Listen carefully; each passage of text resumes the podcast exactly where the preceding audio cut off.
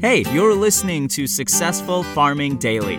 Here are three big things you need to know today.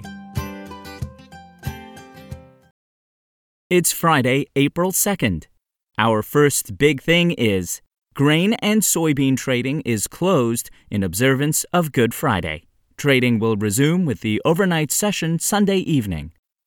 Next up, Export sales of corn and wheat plunged week to week, while soybeans saw a modest gain, according to the U.S. Department of Agriculture. Corn sales to overseas buyers in the seven days that ended on March 25th dropped 82% from the previous week, at 46% from the prior four week average to 797,300 metric tons, the USDA said in a report. Japan was the big buyer at 273,100 metric tons, followed by Colombia at 245,000 tons and Saudi Arabia at 139,200 tons. South Korea bought 123,500 tons, and Mexico was in for 83,800 tons. The total would have been higher, but unnamed countries canceled purchases of 228,800 tons, the agency said. Exports of corn for the week were unchanged at 1.98 million metric tons.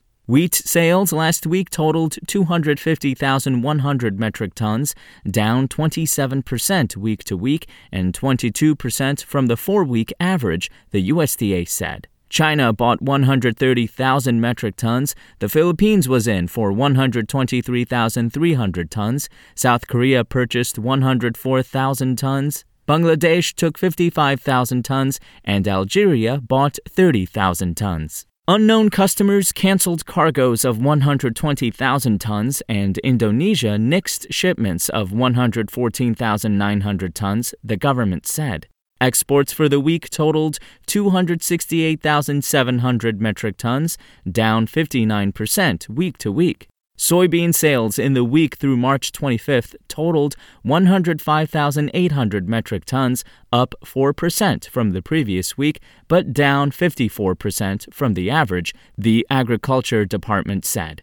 China purchased 124,000 metric tons, Egypt took 49,300 tons, Japan bought 44,100 tons, Belgium was in for 27,700 tons, and Colombia bought 19,700 tons. Unnamed countries canceled purchases of 216,500 metric tons. Exporters dropped to a marketing year low of 460,900 metric tons, down 8% week to week, the USDA said in its report.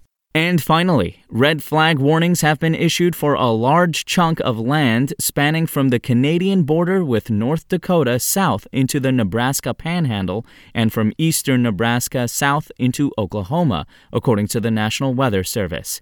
In western Nebraska and South Dakota, the fire warning will be in effect from noon to 6 p.m. local time today.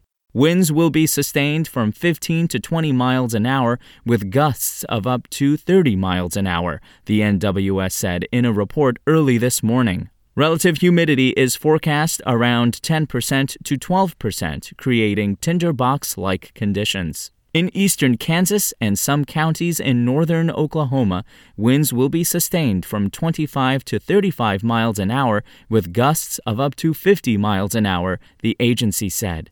Humidity is pegged as low as 23%, and temperatures will be in the upper 60s today. Any fires that start will have extreme fire behavior and spread rapidly, the NWS said. Outdoor burning is not advised.